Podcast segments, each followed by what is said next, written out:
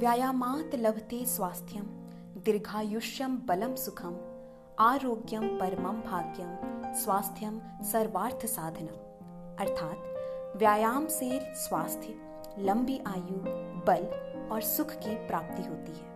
निरोगी होना परम भाग्य है और स्वास्थ्य से अन्य सभी कार्य सिद्ध होते हैं। नमस्कार, मैं नीलिमा कुमारी, केंद्रीय विद्यालय संख्या दो कांचरापाड़ा की प्रशिक्षित स्नातक हिंदी शिक्षिका आप सभी के समक्ष स्वस्थ रहें, प्रसन्न रहें, विषय पर अपने विचार प्रस्तुत करने जा रही हूँ।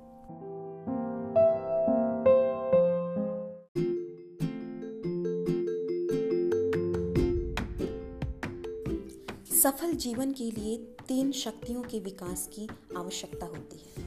मानसिक, आत्मिक एवं शारीरिक।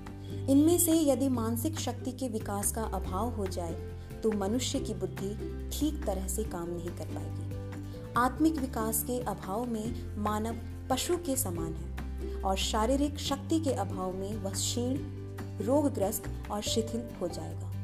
अतएव व्यायाम, योग एवं खेल ही इन तीनों प्रकार की शक्तियों की वृद्धि में महत्वपूर्ण भूमिका अदा करते आज के युग में अच्छे स्वास्थ्य को वरदान के रूप में प्रतिष्ठा प्राप्त है।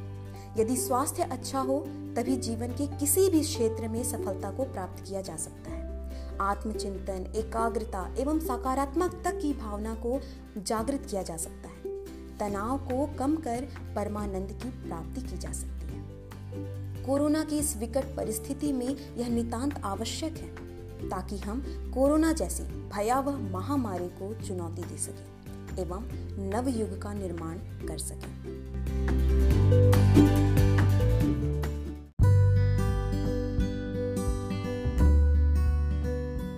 स्वामी विवेकानंद जी ने भारत के नव युवकों को संबोधित करते हुए कहा था, शारीरिक दुर्बलता ही हमारे दुखों के कम से कम एक तृतीयांश का भाग है। सर्वप्रथम हमारे नव युवकों को बलवान बनना चाहिए। धर्म पीछे आ जाएगा। मेरे नव युवक मित्रों, बलवान बनो। तुमको मेरी यही सलाह है। भगवत गीता के अभ्यास की अपेक्षा फुटबॉल खेलने के द्वारा तुम स्वर्ग के अधिक निकट पहुँच जाओगे। इस प्रकार स्वामी जी के इस कथन से स्पष्ट है कि स्वस्थ शरीर में ही स्वस्थ मस्तिष्क का निवास संभव है। अतः विनम्र निवेदन है, अब हर किसी से यही कहना, स्वस्थ रहना व सुखी रहना। धन्यवाद।